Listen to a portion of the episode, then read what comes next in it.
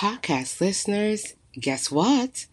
Today is Friday, February 25th, 2022. You have tuned into a moment with the inspirational motivator, here to share a moment to motivate you. I have a bold declaration for you today entitled, Too Blessed to Be Stressed. So, repeat after me. I am too blessed to be stressed. I have too much to be thankful for. I am determined to live distraction free.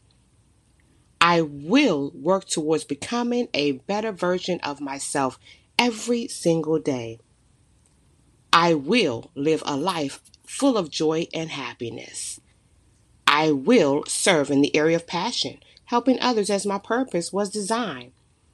I will not allow anyone or anything get in the way of my focus to win.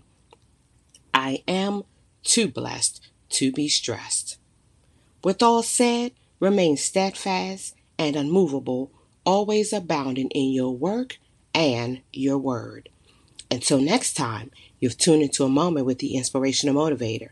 Have a super amazing day and a safe and enjoyable weekend. Goodbye. Thank you.